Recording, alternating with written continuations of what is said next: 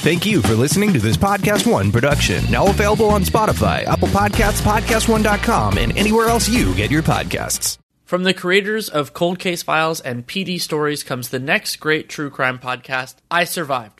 Every week, I Survived presents chilling first person accounts from people who overcame deadly situations, allowing the survivors to describe the events as they unfolded and how they made it out alive. If you love true crime, you are going to love I Survived. Be sure to subscribe on Spotify, PodcastOne.com, Apple Podcasts, and many other podcast apps so you can get new episodes every week.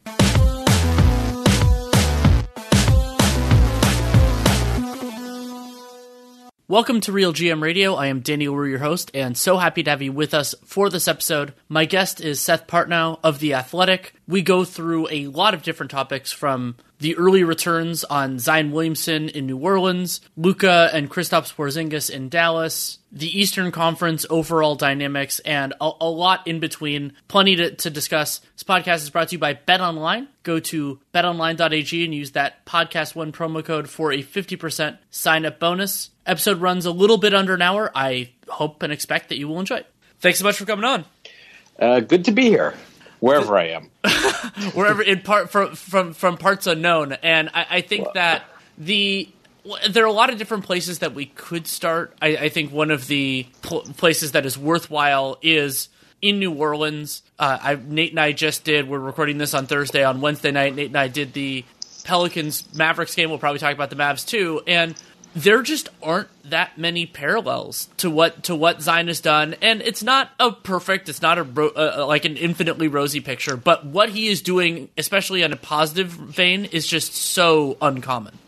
I mean, the style is a little bit different, but I think there's actually a pretty good comparison. I think it's, I think this is this is like pre knee injuries. Amar'e Stoudemire is a lot of what we're seeing. Yeah, the, just on on on sort of on both ends. Yeah, that might be right, and, and it might also be because pre-injury Mari Stoudemire was a little bit like that was kind of right as I was getting into the league because I got into it so much later than most people around our our general peer group. But yeah, I mean the the idea of him being unstoppable ar- around the basket. I mean, there are almost unstoppable. There have been a few teams if yeah. you have two bigs that have slowed him down, and well, just to just to you know refresh your memory, like rookie Amar'e Stoudemire coming straight out of high school. I have a I have a memory of, of him giving like the first time he, he, I don't know if it was the first time, but they played they played the Timberwolves. This was like peak Kevin Garnett, and he gave him thirty something. So like you know that's that's I don't think that's an awful comparison. And again, there were some of the same. Um, fundamental fundamental flaws and lack of attentiveness on defense that I'm sure we'll get to as far as Zion. But I think that's even though obviously the body types are like diametrically opposed. I think it's a like just from a, a, a style and production standpoint. I don't think it's a, a terrible comparison. Yeah, and so just just to get some of those top line numbers out there, 25 PER, 31 usage, which is absolutely incredible. Yeah, it's a small sample size, but to be up there, 62% true shooting, you could actually see that go up. But if he was a better free throw shooter, that would help. And we'll see with the jump shot, what happens with that. He had that. The high water mark was his first game. And I mean, I, I thought he was going to straight up not be a shooter. And I wonder where the set shot is going to go. But, you know, like the overall get there. But to do to do that kind of damage, I mean, there's this this general understanding that we all have that rookies are rookies are generally negative players on both ends of the floor, and you know Zion has a lot of that on the defensive end, the inattentiveness as you talked about, and just figuring a lot of stuff out, especially because he came in midstream, and that coming in midstream is part of what has really struck me with this is that it's not just oh, he was like Rip Van Winkle and was asleep for all this time that he came back. No, he had knee surgery. Like he had significant stuff, and it, you know, as you kind of got into, we'll talk about this a little bit later in your conversation with Tim Cato. Player development is not linear; it doesn't always go in that direction. Being this effective and this dominant at a young age is important. Yeah. Uh, well, you know, just there's an interesting. I don't have the exact stat in front of me, but I saw this on Twitter the other day. Uh, just on shots in the restricted area, he's got a 24% usage rate or something thereabouts. Yeah, that's like insane. That's, there was a that's, I, I, that's absurd. I can't remember who had it that like for per their stats that Zion has like the highest rim gravity in the entire league right now. Yeah, that, uh, that was uh, Andrew Patton. Andrew Patton. Uh, that, that's yeah, that's incredible. I mean, you think think about all of the other great dominant forces, including you know Giannis, who, Yeah. who are in that mix, and to um to to do that is you know, and it is a small sample size, but I think there's there's some variance in that sample, and there's a lot of usage in that sample. So I think that Zion has has been really impressive, and the part I- that I'm having trouble reconciling, and this ties in with the defensive stuff, is that Zion has going back to when we when he was a prospect, even before Duke. Honestly, for the, I, I had seen him play a little bit before that, and and I mean, obviously, what he did at Duke, and then what he's doing in New Orleans.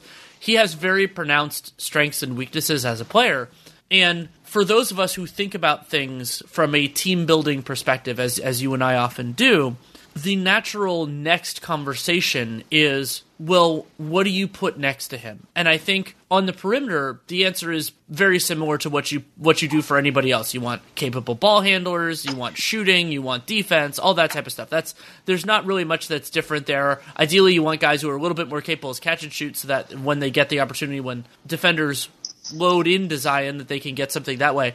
But the bigger challenging thornier question is what do you do next to him at the other let's call it the closest front court spot because whether zion's a five or a four is an open question. And that's going to be a challenge. And it's also not a challenge that has necessarily the same answer when he's 20 and when he's 24 Right, and I think that a lot of it is how he progresses defensively. Um, you know, it's even though he and Ingram, I think, can be very complementary offensively. Uh, I think they they actually, as a you know pairing going forward, and this is enormously premature for where this New Orleans team is, but to get where they want to go, um, the lack of a, of anyone who can credibly defend kind of the big wing scores is is just pronounced.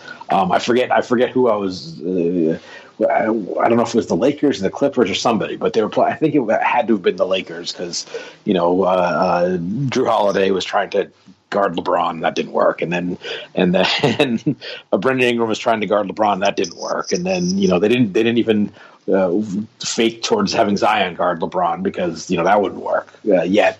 So, but, the, but with a front court of Ingram and Zion, who to guard the guys who are the best players on top level teams? That's going to be an interesting question to to to address, and you know that that probably points to why when people are looking, you know, looking far forward, like Zion at the five is is in some ways the most natural solution, but then Zion at the five uh, exposes kind of his defensive limitations all the more. Uh, you know, for his for his obvious physical gifts, his uh, he the degree to which he has impacted the ball in terms of you know things like steal and block rate and and uh, you know uh, contesting shots at the rim has been pretty poor.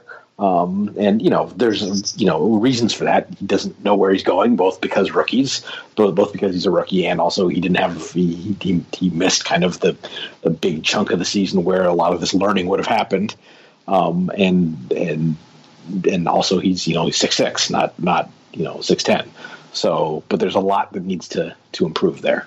beyond the the height issue, something that is you know largely correlated with that, he also doesn't have long arms. Like so, some people could say, like, oh, you know, Draymond Green, similar height and not nearly the same bounce as Zion, and he's been you know the small ball five successfully for some of the best teams in recent history.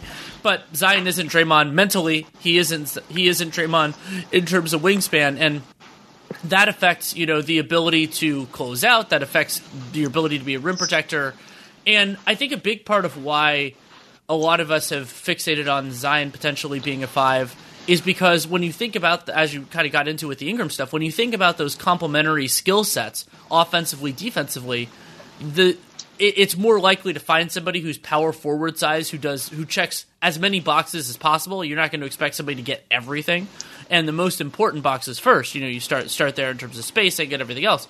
But there is this compelling group of center sized guys that can space the floor. They're not all high usage guys necessarily, but if you have a three point shot that teams have to respect. And then, you know, not everybody's going to be the extreme that Brook Lopez last season was, where it's, you know, one of the best rim protectors in the entire league and also taking and making a ton of threes.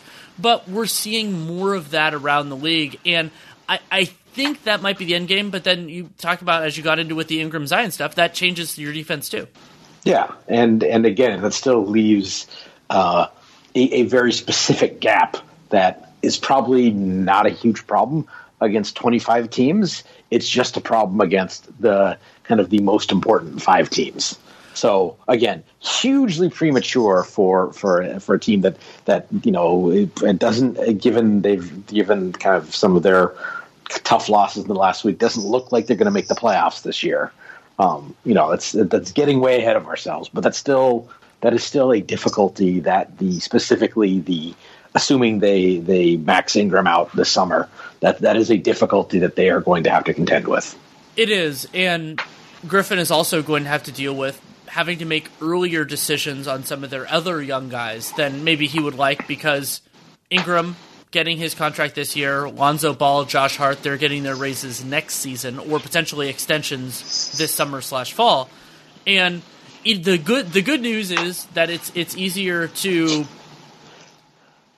define that in the abstract. I think that for the especially on the perimeter, they can focus more on is this guy a good player? Is he worth the money of the offer sheet that he's getting? Versus how does they how do they fit with Zion? I think that that's generally the way this can work now. But at the same juncture, being wrong on any of those, especially if it comes with a big financial commitment, can be really hard to untangle. And that's not only a part of what happened to New Orleans with Anthony Davis, but also think about Minnesota with Karl-Anthony Towns, where they haven't had the financial flexibility to, to really make a team that makes sense around Towns. I mean, with due respect to those teams, I think that that New Orleans is in a you know is much more in the sort of good problem to have zone. Yes, as far as their as far as their oh you have to worry about you know like you know have to worry about what a good number for Josh Hart is. That's you know that's a or what a you know I don't think I, I, don't think Lonzo Ball is in like like max discussions the same way that Andrew Wiggins was, and Lonzo Ball is significantly better now than Wiggins was when he got that extension. I think I don't think that's controversial to say, especially as as Lonzo's kind of uh, addressed some of his jump shot issues a little. As two of the members of the pre-draft Lonzo Ball fan club, should we talk about how things have changed a little bit for him? You know, other than free throw line stuff, which has not changed at all for him. Um, I, I mean, what what do you think is what do you think has changed? I think he's, I think he is, you know, the uh, the literal unwinding of the jump shot has sort of turned him into kind of the guy that we thought he was. I think so too. I think that the unwinding of the jump shot has been important. And something else that I think is interesting, comparing, you know, his days on the Lakers versus now, and some of that is is the the change in role, obviously, is that a higher proportion of his three pointers are assisted now than before, and you don't usually see that. But now he's playing with Jrue and some of the other structures that that New Orleans has, and also now with Zion being a capable passer out of the attention that he gets, that will, will I wonder how that's going to change. And, and for Lonzo, it was always he needed something else to force defenses to, to pay attention to him because a lot of the other things are so good. You know, the, the ball never sticks with him. He can move. Yeah. His, his defense is very capable. So, like, the idea for me with Lonzo was always that he could be, that he was more a part of the machine rather than, like, the the defining piece of it. And I think it's a lot more likely that that happens in New Orleans, partially because what Zion, the way that Zion succeeds, let's let's compare it to like when he played with LeBron. Like the way that Zion succeeds and the way LeBron succeeds are meaningfully different in ways that I think make Lonzo a more logical complementary piece. I mm, I think the thing you said about Lonzo that was one of the things that, that had that had me most excited about him to begin with was his willingness to get off the ball. Um, he, you know, a lot of a lot of sort of hyped point guard prospects are guys who, you know, they especially in like today's day and age where like the spread pick and roll game for a for a ball dominant guard is like reaching like low earlier and earlier age groups of basketball.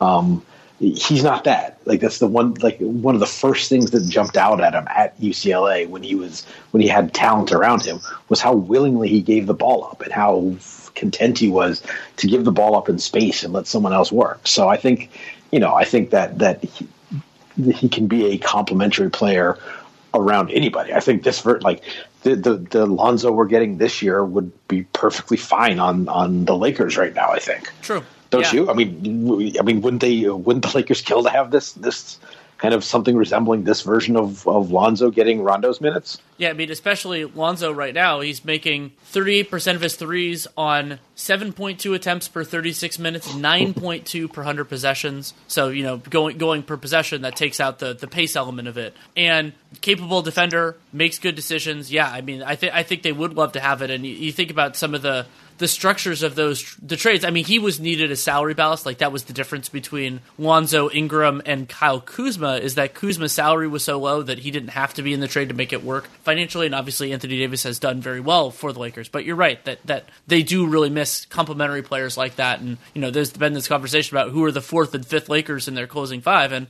Lonzo Ball would have been one of those guys. Would he have been available? But you know, Well, the the, the Lonzo Ball Alex Caruso feud would have been.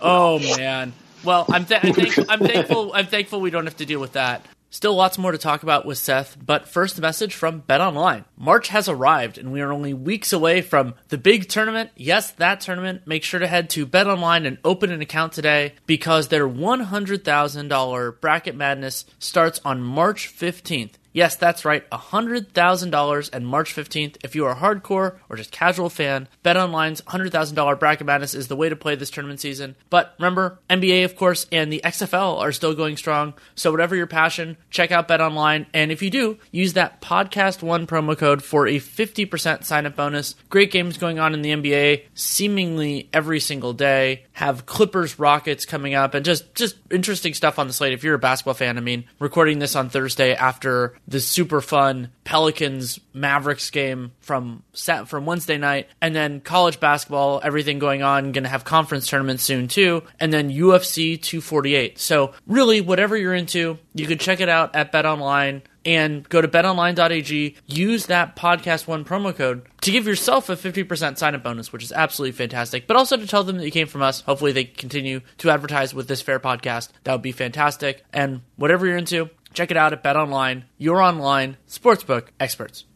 We can move on, unless you have something else on the Pels, uh, to the team they played on Wednesday night, uh, the Dallas Mavericks. You, you did a nice collaborative piece with Tim Cato of The Athletic kind of going through Luka's the development this year, his effects on Porzingis, and I think one of the most important places to start, even though it is a little bit of cold water on what has been such a spectacular season, is the idea that Luka has grown a lot, you know, in terms of usage Yeah. and other things between la- his rookie year and his second year. But that doesn't mean this is just the the way that his growth is going to continue moving forward forever. I mean, he's he's aiming at a pretty small target to get better, to get to get meaningfully better. Like, there's definitely stuff around the edges. Like, he can he can become a better open shooter. He's a, he's actually been a pretty uh, mediocre accuracy on on the open shots he does. He hasn't a ton of them because of how much he has the ball in his hands. But he's still, I mean, he's uh, league average on like a like a like a, uh, uh, an open three pointer with uh, six six or more feet of space is 38 39 percent for his career. I don't have it in front of me, but he's in the he's in around 34 35. And for a guy of his shooting ability, you'd expect that to be higher.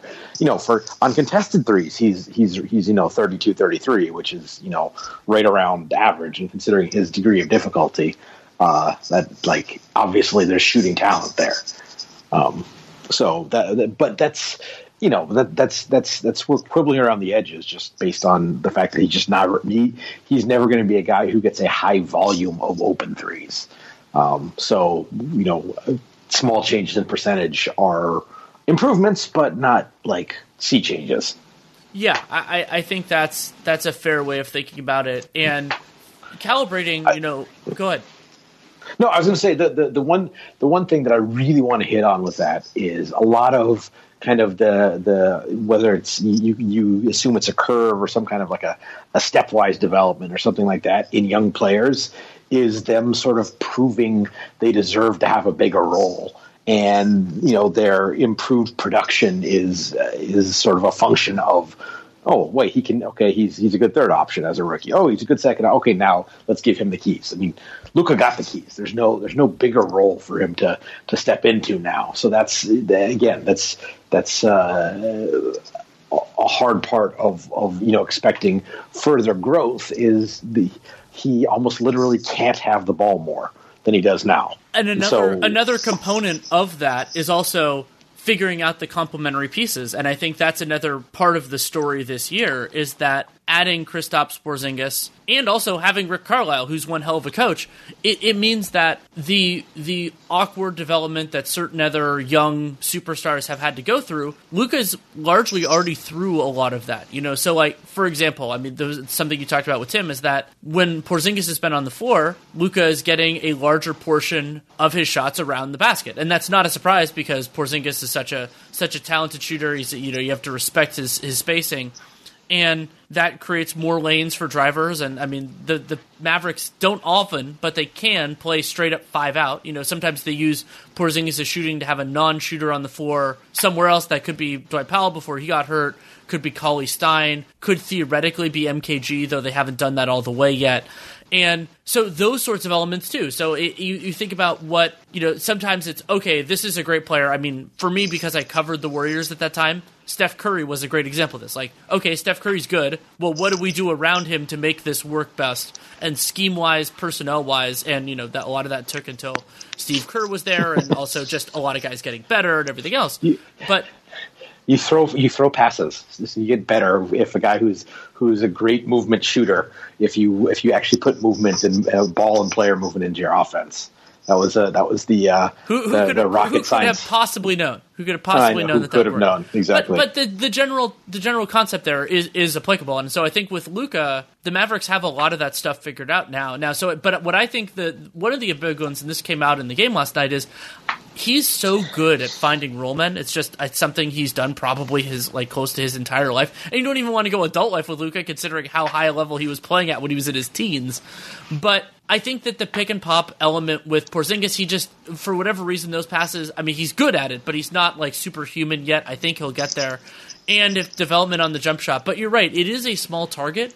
But something that I've thought about for a fair amount of time is for these players who are very talented at a very young age and have a small target is well everybody gets a similar amount of time to work on stuff and you know there there's of course maintenance and everything for the things that Luka already does well but he gets to spend more of his let's call it developmental time and energy to focus on that small target than most guys do Sure, I have a I have a I have a half baked theory about something you just said. By the way, okay, about his uh, about his ability to like hit rollman and see angles. I wonder how much of that is coming from a a sporting culture where where soccer is a, is a bigger thing.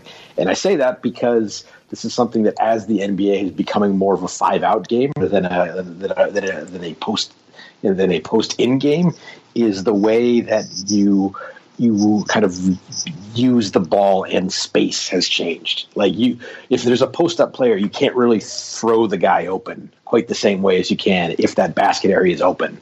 And so I'm wondering if sort of the vision to see that, to not be looking at players and defenders, but the space behind the defender, and that's where you're putting the ball. I wonder if if there, that's a little bit of of of you know a uh, coming from a, a, sporting environment where you know, the uh, in soccer that's kind of a like the through ball is sort of what I'm thinking of here. Yeah, and, and, and I'm wondering if that, that if that has something his, to do with it. That's how his brain works. That he's looking right. in those he's looking in those spaces. Yeah, I think that's a really a really worthwhile angle to look at and, and take some t- film and ideally like maybe somebody like Tim could talk to Luka about that because it, it's entirely possible that's how he that's how he grew up with the sport. That's how he sees it, and just is focusing well, on that area. I, I mean, you. I mean, it just I'm uh, another another player I, I, I, discussed this week was uh, Nikola Jokic, and again. I think a part of his passing genius is to see that angle where okay, this is what's going to be open by the time the ball gets there. Yeah, that's the old and, Gretzky thing. Pass it, pass yeah. it, pass it into the space where the guy will be and should be, as opposed to what's open right now. Why aren't you cutting where I'm throwing the ball? Yeah, uh, LeBron does that too. Yeah. Like, yeah, and LeBron sometimes like staring down somebody who didn't do what he thought was super obvious. You know, that's that that sort of thing can happen as well. And, and so, and with Luka, I think the other question, which we're we're going to have to get an answer over the course of time. I mean, with with Dallas to me is closer to a fully realized product than New Orleans for I mean a variety of different reasons. Some of that just being where they started and and Luka being at a different point than than Zion is. How do you get from here to a potential conference finals team to a potential NBA finals team? Because th- some of that is is defense. I mean, the the general proxy that I've been using for the last couple years. Sure, if you can be like top three on both ends of the floor, great. Okay, we don't we don't have much to talk about there. Right. But really, the other conversation is the the real one is can you be elite on one end of the floor, ideally with enough versatility or undeniability that it'll work even against the best of the best, and then can you be very good ideally elite, but let's be realistic on the other end of the floor. So with Dallas, I mean, the first part of the first question is is definitely yes. I mean, they've been unbelievable offensively this year. Luka has been the engine of an incredible offense once he's been on the floor, and there isn't a ton of shooting luck there. So I think, I mean, you could make an argument to me that Luka has been the best or at least most valuable offensive player in the entire league this year. There are others in the conversation. It's not just like him and no one else. Um, but we still have to see does that work against you know the the Lakers and the Clippers or who, at Team X in the abstract that has personnel that will be a pain in the ass for them. That is that is one big question. Yeah, look, I do want to I do want to see what it looks like if he's being if if he if he's playing forty minutes and for every one of those forty minutes he's being guarded by one of Pat Beverley, Kawhi Leonard, and Paul George. Exactly. Like that's. I, okay, that's yeah, fine, but like if your but if your offense is, is based around him, and and and and a team with that kind of defensive talent can slow him down, and that gums up the whole offense. That's a problem. Right, and, now, and that, might, that I, might open, I don't think that's a failing of yeah. It might it might open the door then for Donnie Nelson to realize they need somebody else who can handle it a little bit more because if team part of part of the value of elite players is the resources that opponents have to throw at them and that opens things up for other guys, Right. but the other guys need to be able to do it. Right. But Yeah, then- so that- but- that's a good point. So, uh, uh, sorry, did, didn't do not uh, you? I wanted to finish up your thought on something about. Um.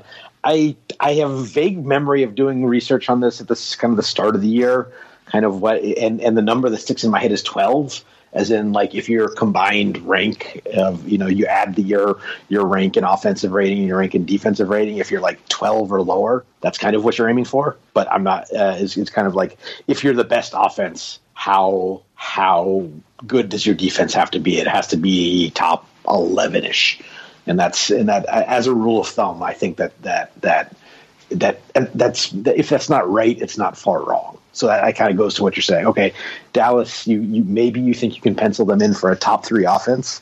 That means they, they need to be a top eight defense. Yeah. Uh, so do you want to? I'm looking up using cleaning the glasses garbage time filter. How many teams have a collective ranking of 12 or lower? Um, here's the list: Milwaukee Milwaukee, four, they're three and one. Boston is eight, four and four. The Lakers are eight, five, five in offense, three in defense. The Clippers are 11, six and five, and then Toronto is 12, 10 and two. That's it. That's the list.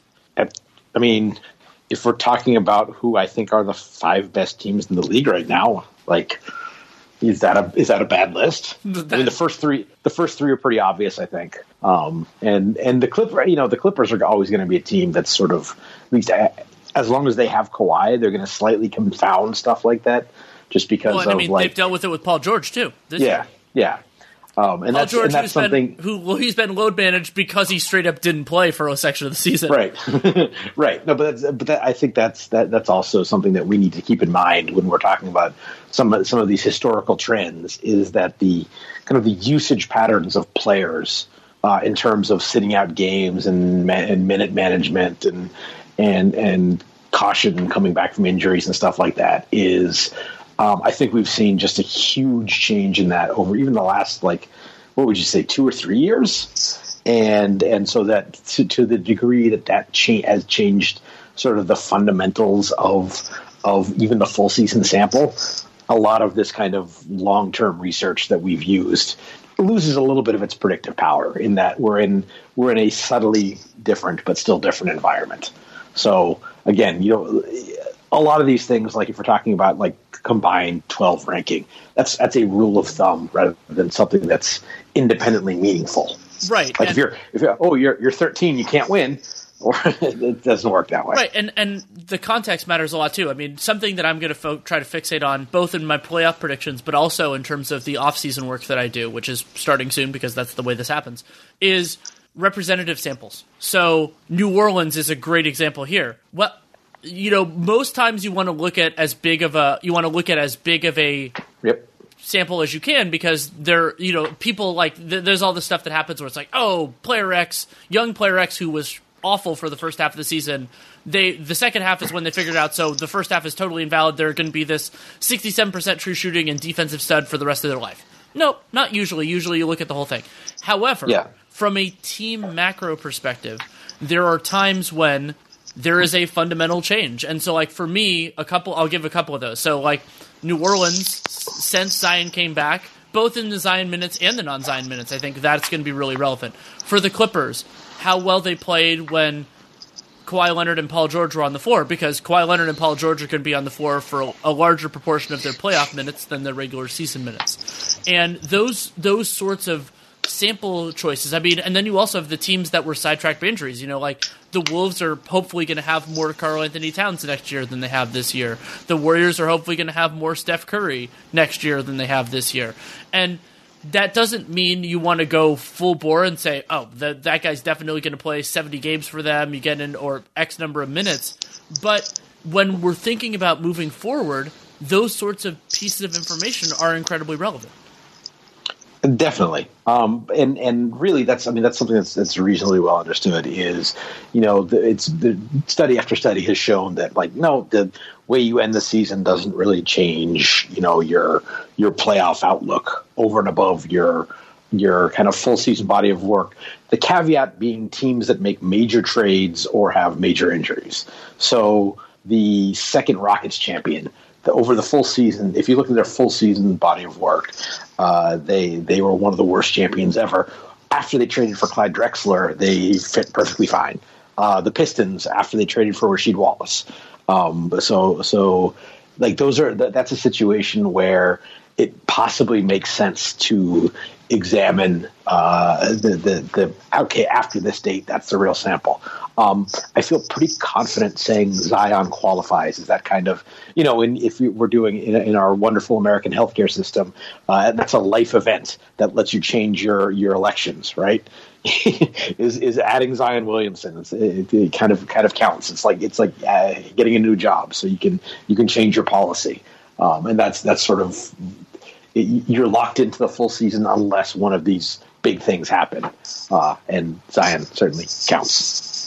Zion Williamson made his debut on January 22nd. So if we're going to use that, and, and then also remember now we're doing this dealing with smaller sample size, so you'd actually probably want to look at that compared to a full season for other teams. But here are the, here are the New Orleans stats. They've been sixth in offense and ninth in defense collectively during that during that sample since Zion came back. Now the ninth in defense, I have some some questions about, but being dominant offensively, yeah, I mean that that seems entirely possible to me. It, it amazingly enough, they're sixth in offense during that sample, despite being dead last in turnovers. They've turned the ball over on 16% of their possessions, and yet they're still the sixth most efficient offense because they're getting a ton of offensive rebounds, a lot of Z bounds from Yeah. from him, which is the rebounds on your own misses. By the way, if somebody has the capacity to pull that, then I, I'm I'm more interested in your Z bound percentage, the proportion of your own misses that you rebound, rather than the number. But I'd be interested in that with Zion. But also second in the league in effective field goal percentage during that sample. Yeah. You did 12 of those 16% turnovers, I think, are just bad lobs to Zion, too. Yeah. Or just Lon- or Lonzo throwing bad lobs to Zion. Yeah, and just or- just calibrating, or I Just mean, cal- or, yeah. you know, I thought like, oh, well, Zion's down there. I'm just going to throw him the ball, and they don't realize there are two defenders that are both just like, as soon as the ball goes up in the air, are going to just jump for it. or each hold one leg and see if they can keep them from getting it.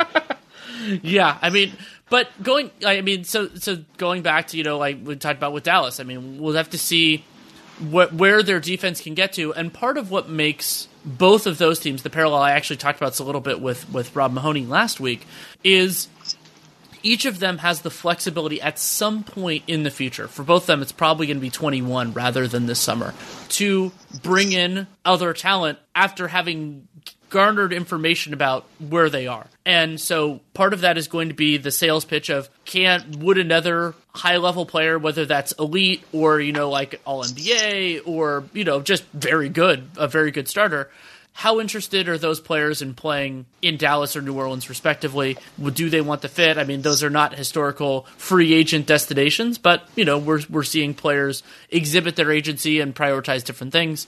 So that that's a big one, and also just you know having that flexibility to theoretically not just sign players. That is the easiest sales pitch, but also trade for them. You know, and and something that makes New Orleans different in this conversation because they won the lottery and, and, got Zion that way, as opposed to having to give up assets like Dallas did for Kristaps Porzingis. Is maybe they use some of their resources not to draft players who are eventually going to fit, but maybe they use those as sweeteners to get guys that they've already identified in the league are good fits for what they want to do. Yeah, no, I think that's. I mean, we're we're moving back towards that anyway. I think as uh, unless we have another big cap spike sometime soon, where most teams are operating. Certainly, most good teams are operating at or above the cap. So uh, the additions are going to come via trade rather than than uh, than than via outright signings. And you know, okay, we can give you. Okay, you're not going anywhere. You've got this pretty decent player on a basically market fair contract with three years left you'd prefer to get something for him. We'll give you a young player and an expiring. Okay, uh, we can do some business. Um, and I think that's you know New Orleans is obviously going to be well positioned for, for those kind of for those kind of deals um, for the next couple of years at least, um, given their their sort of stockpile of of young players and, and future draft assets. Well, and to use a different form of the word stock, the the the stocks in their portfolio are also diversified. Now, the diversity might not necessarily all you know might not work out. The Lakers might be very good in 2022 or 23 or 24 when they have these swaps and, and, and picks.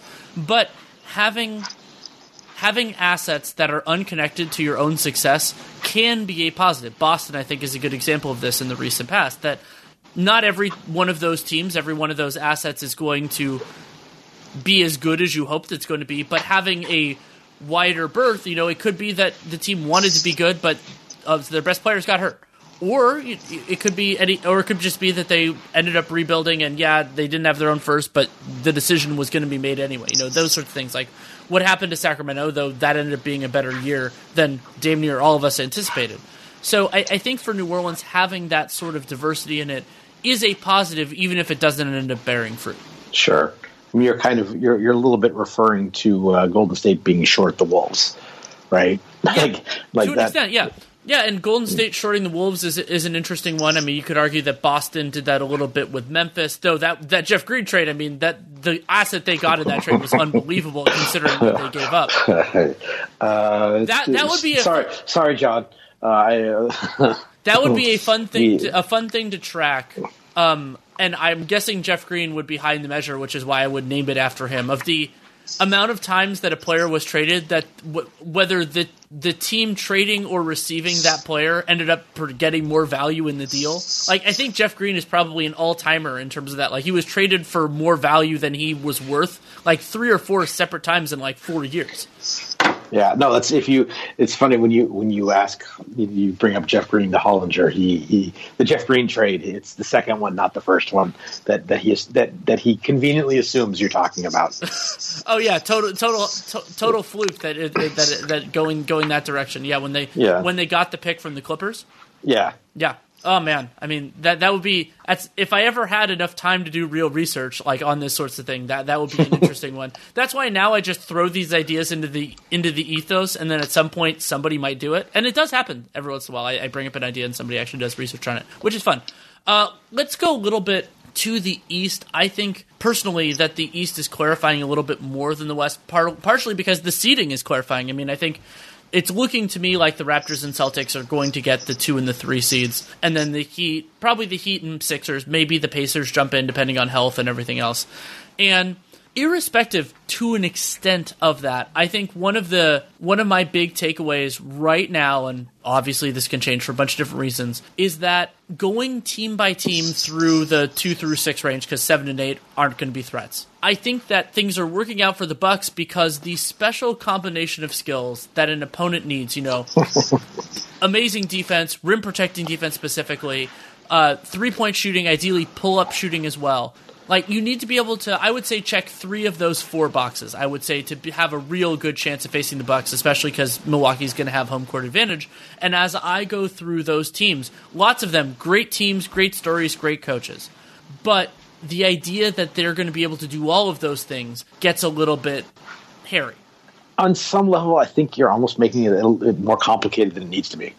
Um, like, like you you take Philly out of the equation because at this point, given their injuries and fit issues and whatever has happened to Al Horford and and lack of depth and stuff like that, they they just kind of they were from a pure talent standpoint, Milwaukee's just you know above everybody else. That that and and so even a team that that I think I think like Toronto quote unquote matches up with with Milwaukee pretty well. I mean, they're like their strengths like are, are, are, things you might need against it, but it's just the the talent gap is the point where that sort of that small dial bonus of the of the the, the matchup advantage, the, you know, the comparative matchup advantages don't do enough to close kind of the the, the top line gap. Um, That's a really good so point. I, yeah, I mean, so so basically, the idea that you're positing is that there are certain a matchup can a matchup advantage can allow you to punch above your weight,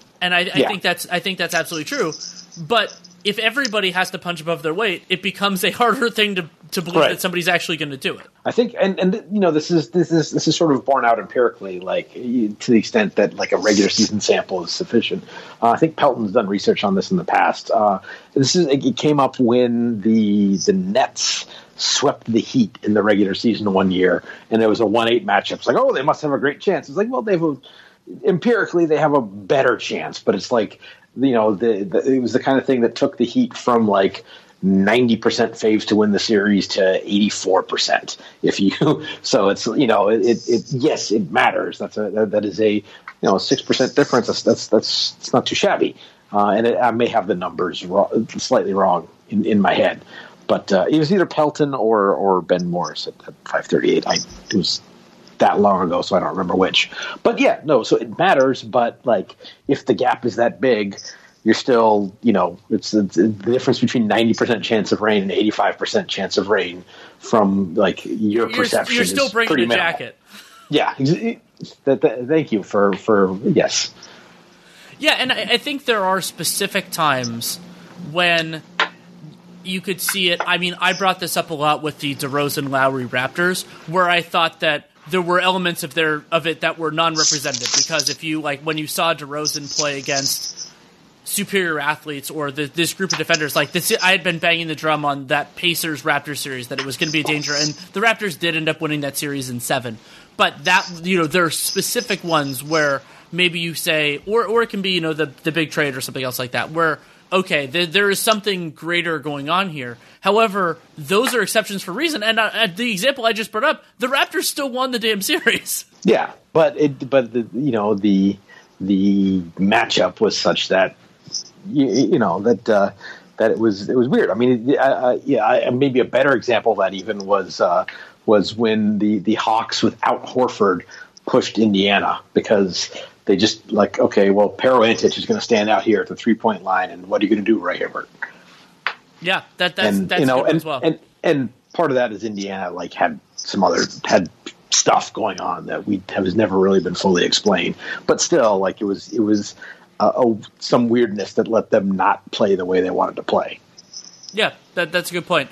So if we're looking at that two through six group in the East, we we've both stated that all of them would have to punch above their weight. Is there any one in particular of that group that you are most positive about that you think has the best chance? I mean, the best chance is still I, I like I don't know. It's like let's let's say let's say you you, you Philly still out, has the highest ceiling. Yeah, I would say so too. And uh, it just like the window of them hitting it just seems like it's shrinking and shrinking. But this still like Philly is the only team in the NBA that is not in LA that has two guys who have best player in the series equity in any series. Right, and while there, so I think there's this interesting duality with Toronto and Boston. So Toronto, the defensive case to me is is pretty easy. You know, they have a lot of rim protected. They also have a you know having a player if Marc Gasol can actually you know get on the court and be healthy. They have a couple of guys who can protect the rim, log, log up the paint, and also shoot, which is a huge benefit. Yeah. But the overall Toronto offense, I think that's the big problem. Then Boston is the other side of the coin.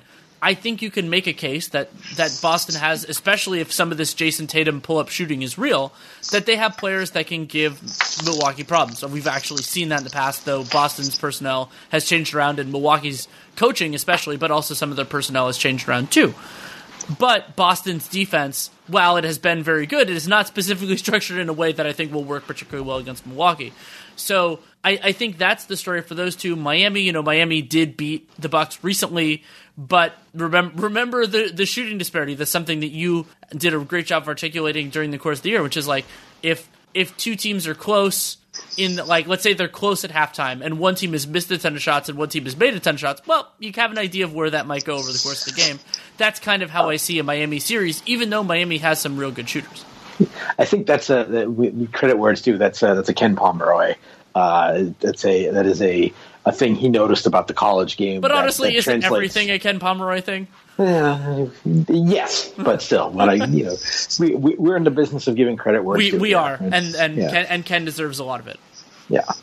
So, but yeah, no, that, that, that that's right. Is that you know re- re- regression is real, and doesn't regression doesn't always mean things are going to get worse. It just means things are going to return to like a more natural state. So, if you you know you if you've shot badly so far over the rest of the series, it's not like you're going to shoot. You know, high, okay, we shot thirty percent so far. It's not like okay, we're going to shoot forty percent the rest of the series, but we're going to shoot thirty five percent for the rest of the series. And if they shot that forty percent, uh, they're going to shoot 35% for the rest of the series. And and so if we're close and we're shooting 30 and they're shooting 40, when that like balances out, we're way ahead. And that's that's sort of the operative principle.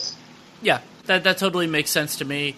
Uh, is there anything else? I mean, the West. I think we still want to kind of take some time to figure it out. Is there anything else, big or small? Do you want to talk? Oh, let's talk a little bit about you, you did that piece uh, on talking about Nikola Jokic, particularly as a defender. I thought what was useful there for for listeners is defining the elements that make a center successful or unsuccessful defensively.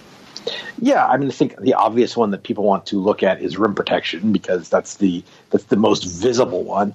Uh, that's important.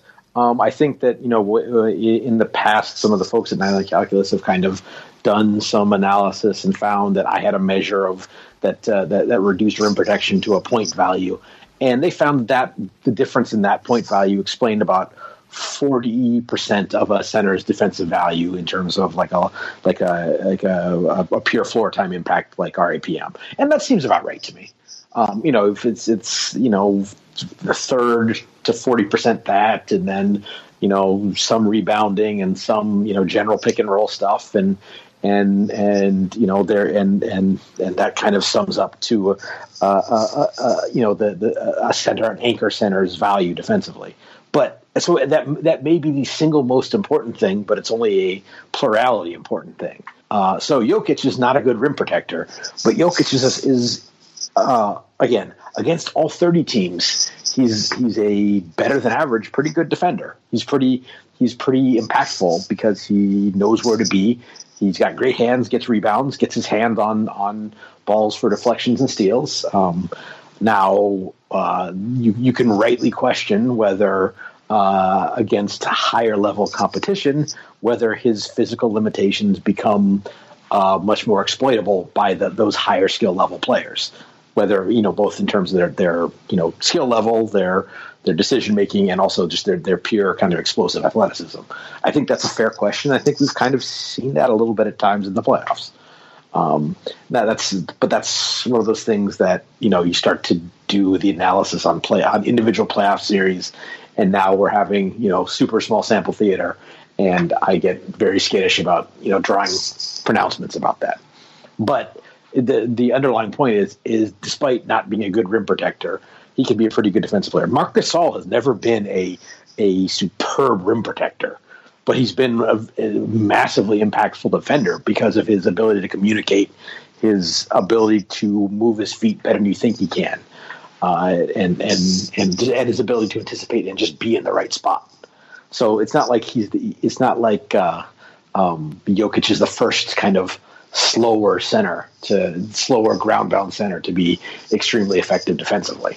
It, it's also, I think, instructive to explain or to to illustrate how even though you rim protection isn't mandatory to being a, a modestly effective defensive center, that a lot of the players who are modestly effective without it are the exceptions rather than the rule. You know, like that. Yeah. that, that and and from a team building, like you know, from evaluating draft prospects and figuring out who you want to trade for and sign in free agency. That also is something worth understanding. You know, it's that that there are players who can do this, and there are players who can, you know, and whether that has a ceiling on it, and it gets into something that you and I have discussed a lot. It's it's one of the terms that I fixate on for a very specific reason, which is defining success. Now, banners fly forever, and that's that's true. But it's also true that the amount of players who can do what they do against everybody is really really small. So it is a demerit for Nikola Jokic that he isn't that there will be teams that he can be exploited against, and there maybe are teams that his offensive value is different. But where does the rubber really meet the road there? You know, like uh, is a team going to not trade for Jokic? I mean, maybe you're not going to trade LeBron Right. James for him or something, but that's you, you- you'd be thrilled to have somebody like that. And really, there aren't that many times in a in any general manager's career collectively. You know, if you want to go through all thirty, where those sorts of distinctions are truly like damaging. Like you know, like on this in the perspective of what are you going to actually do about it? Well, uh, to put it another way, okay, you have a guy who is a who is a who you know you can roughly break down tiers of players into like top five and then the rest of the top fifteen. Um, Well, who would wanna as do like that? Tier, tier one, yeah. Well, I don't know. Uh, that, that, that's not that's that's not something I've ever spent time on. Um, it's not ever that's not something I've ever roped you into spending time on either. Um, but no, but so you have a guy who's okay. He's not a top five player, but he's he's he's a top ten, top fifteen player. Uh, what do you do now? Well, you okay. You realize you're you have a slightly harder you know road to hoe than the than the team that has the LeBron, that has the Giannis, that has the Kawhi. But you're still better off than the team whose best player is uh, I don't know uh, you know, not to not to damn with faint praise, but like Devin Booker or something like that. Like you're you're you're you're significantly closer to having something real if your if your tent pole star is is you know the eighth best player in the league. Yeah, or, or like what the Magic are dealing with right now. yeah, or I mean they I mean they don't like who even is there kind of like. And that's and that's you know a whole other thing, but in some ways that's almost easier. I mean, if you it really It is Like, unless it, is unless you pay Nikola Jokic and Terrence Ross. uh, Nikola Vucevic, Vucevic. yeah, yeah. Well, no, unless unless you Did I just of, use uh, the wrong Nikola? Yeah, I did. You did. You did. uh, I mean, to get, get, let's get Mirotic in here, and then we're then it's a party. Yeah. Um, or Milutinov. oh, wow, wow, that's a that's a deep cut. He's still in my Um, salary cap sheet. The the actually that's worth no no because another one of those teams is the Magic. The amount of residual rage that I have for teams that never sign their first round picks because I have to keep them in my sheet is just it, it's palpable. I have a- I have actually is this a Fran removed, Vazquez rant? I have actually removed Fran Vazquez from my sheet, but I have not oh. yet removed Nikola Milutinov. okay, And Well, and Chuma Okeke is still on there, but he's going to probably be on the team next year. yeah, that's a you know he's red shirting. Yeah, Yeah, financial red shirt. Uh, they'll rehab red shirt also. Yeah. Yeah. Um, I don't know. I lost my train of thought. But so we're Uh, talking about how important it is to have one of those Yeah. one of those great players, and uh, yeah, it is, and it, and sure, it, it is. If if it ends up being true that some of what Jokic does is less applicable against the best of the best, that's disappointing. But you still got to Are- that place, and that's pretty damn awesome. All right, like, are you going to tr- like you know this is this is one of those things where um, you know the that the the sort of the quote, process or bust kind of mentality. Just doesn't make any sense because you know your your median outcome if say you decided okay we've built a team around Nikola Jokic and he's not a top five player so we got to start over. Your median outcome for like a teardown even giving yourself five years is below where you currently are. So why? Like you know all right it's, it's going to be harder to put, put a championship team around you know the 10th best player than it is the second best player Well, and also, are you going to be able tough. to tear? Are you going to be able to tear down enough to get that player? Right. You know, like the part of the process that is right is that the those top five guys, the ones who can be the best player, who you would expect really can be the best player in the championship team, are extremely hard to get, and a lot of those players are really only available if you can potentially maybe get them in free agency or trade, or if you have the first pick in that draft. Now, every once in a while they could fall, fall to fall to the teens, but that doesn't happen very often, and.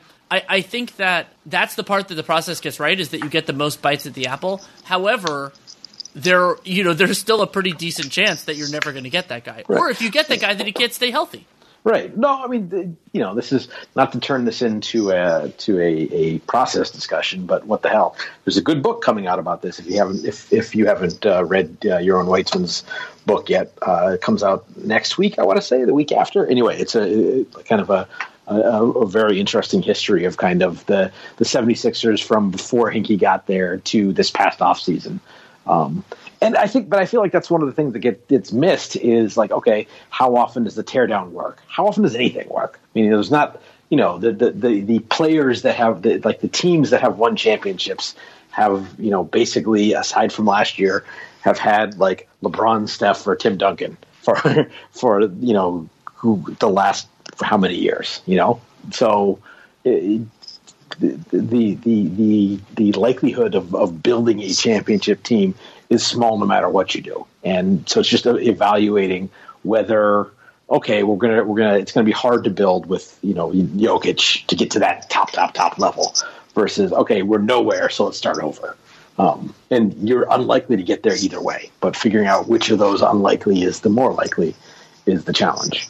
Yeah, and and it can also even be you know there are years where you have a, a great great player you know what's going on in Portland right now and then you still can't even get to the level. And I and some of that also I mean defining success can also it's worth keeping in mind the the representativeness of the sample that happened. So like for last year there was that weird dynamic that three of the four, if not four of the four best teams in the Western Conference were on the same side of the bracket as the playoffs started. And so then that led to Portland being, you know, you could say the winner slash loser, where they did get to the Western Conference finals, but that may, might have encouraged Olshey and, you know, fr- ownership more broadly, of like management more broadly, to say, oh, well, we're, we're good right now, and not really realizing that that was not reflective of what they were going to be moving forward.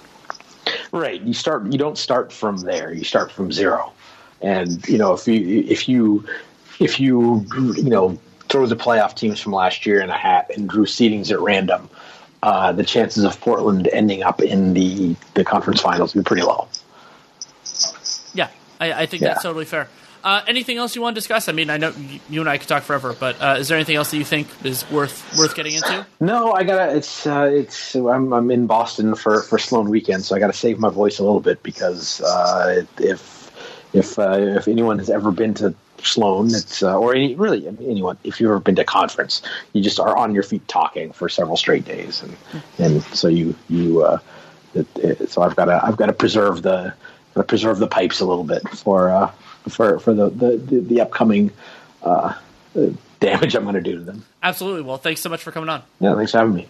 Thanks again to Seth for taking the time to come on. I always love talking to him. You can read his work at The Athletic. You can also listen to the Nerder She Wrote podcast, which he does regularly. It's always a pleasure. And you can follow him, of course, on Twitter at S E T H P A R T N O W. Love having him on. And we're a little bit over a month away from the start of the playoffs, but there is a lot to happen in the world of basketball between now and then. I will have at least one conversation with Sam Vecenie from Draft Context. We're working on the timing of that. That's coming in the next couple weeks, and then presumably we'll do one after the tournament as well. And then a lot of other NBA content. I've actually been working on the guest calendar between now and the playoffs and really getting excited about it. This is going to be such a fun year, and there's also uh, so much to learn between now and then. That's something that uh, Nate and I talked about for Dunked On. We did an episode on Thursday morning about the players who have something to prove for the remainder of this year. A lot of those young guys are trying to establish rotation or starting spots. And those sorts of angles are going to be very important to watch the remainder of this season.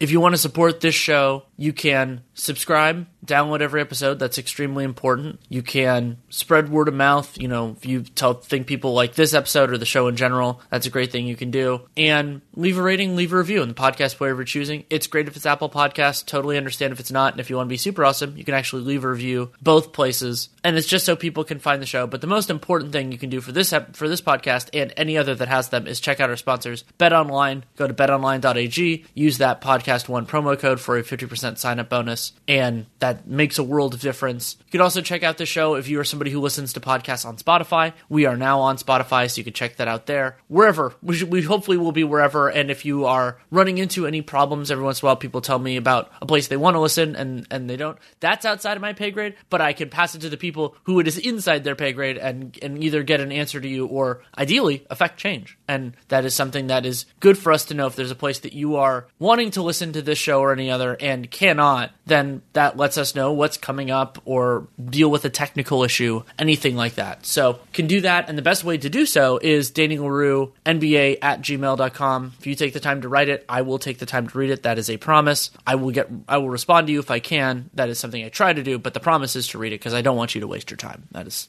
I, I, value your time and my own too much for that to uh, to transpire. I have a couple pieces that are either out or coming out at the Athletic, including one about the siren song of the 2021 free agent class. All these really high end free agents, but all of them have a good reason to stay where they are, and so I think that's going to create a, a different dynamic for that year. But things can change, and I talked about that at the end about how things can move between now and then also starting collaboratively with Seth and Sam Vecenie and maybe a player to be named later, uh, a collaborative series for the Athletic in line with the collaborative series that we did around the trade deadline. We're going to bring those back, and I'm really excited about that. And for those who are interested, my 30 team off-season preview series will also be running this year. Um, so, and that will be at the Athletic, of course, and I'm starting work on that now, which is both a little bit daunting and also really surprising because you start to think about what options are going to be available, what key decisions, and that's something I genuinely love. So th- thank you for coming along with Ride so far. Hopefully you do it so far, and hopefully you stay safe with Corona and everything else that's going on right now. And thank you so much for listening. Take care and make it a great day.